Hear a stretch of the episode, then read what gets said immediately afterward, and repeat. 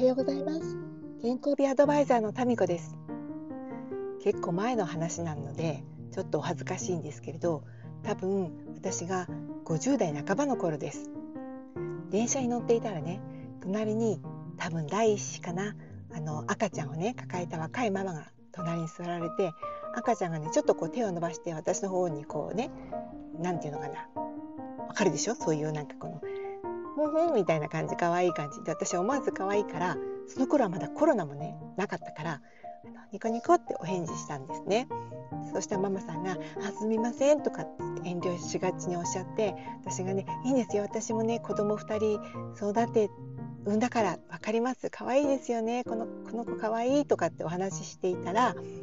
その方がね私に「えお子さんは今おいくつなんですか?」って聞いてくださったんです。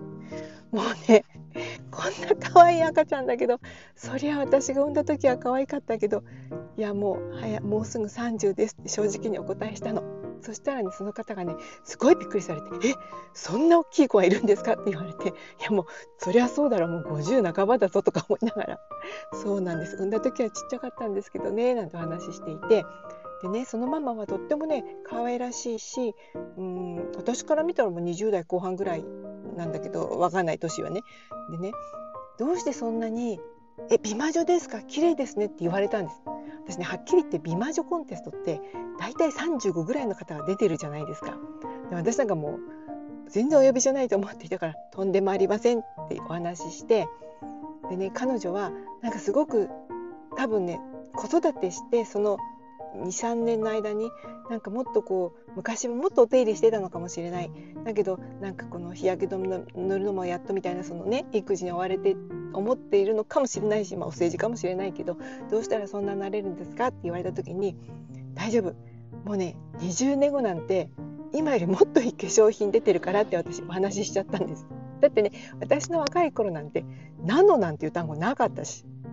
ましてやえっと、人細胞とかいうそんな単語もなかったし大体ドライヤーにあのナノなんてなかったしなんていう思っていてでねその今はお肌が元気だからお肌に合うものをつけられるといいですよってお話ししてで私ちょっと自分で思うんですけどね若い頃にあんまりお肌を甘やかさない方がいいのかなと思ったりします。というのはえっと、サプリメントでビタミンを取れば食べ物で取らなくてもいいんじゃないかって考える考え方あるじゃないですか。でもねもちろん足りない分は補給した方がいいんだけれどなんかねその薬って消化吸収しやすい形になってますよねあの細かいとかさ。だけど野菜ってよく噛んでこのでその胃からそれから大腸まで行ってとかそういうとこでこう消化吸収を頑張って内臓がしてくれて体にビタミンとか取り入れるわけですよ。だからそれを使わないで簡単にごっくんって飲んで、まあ、注射でもいいんだけどそこでやってるとそこにね野菜からそのビタミン B とかすごい車が隣通った失礼いたしました。なんかそういう能力が失っちゃうんじゃないかと思うんだよね、うん、だからそのお肌も出してなんかお肌にスーッと入りやすいものばっかり若い時に使ってると年齢いった時には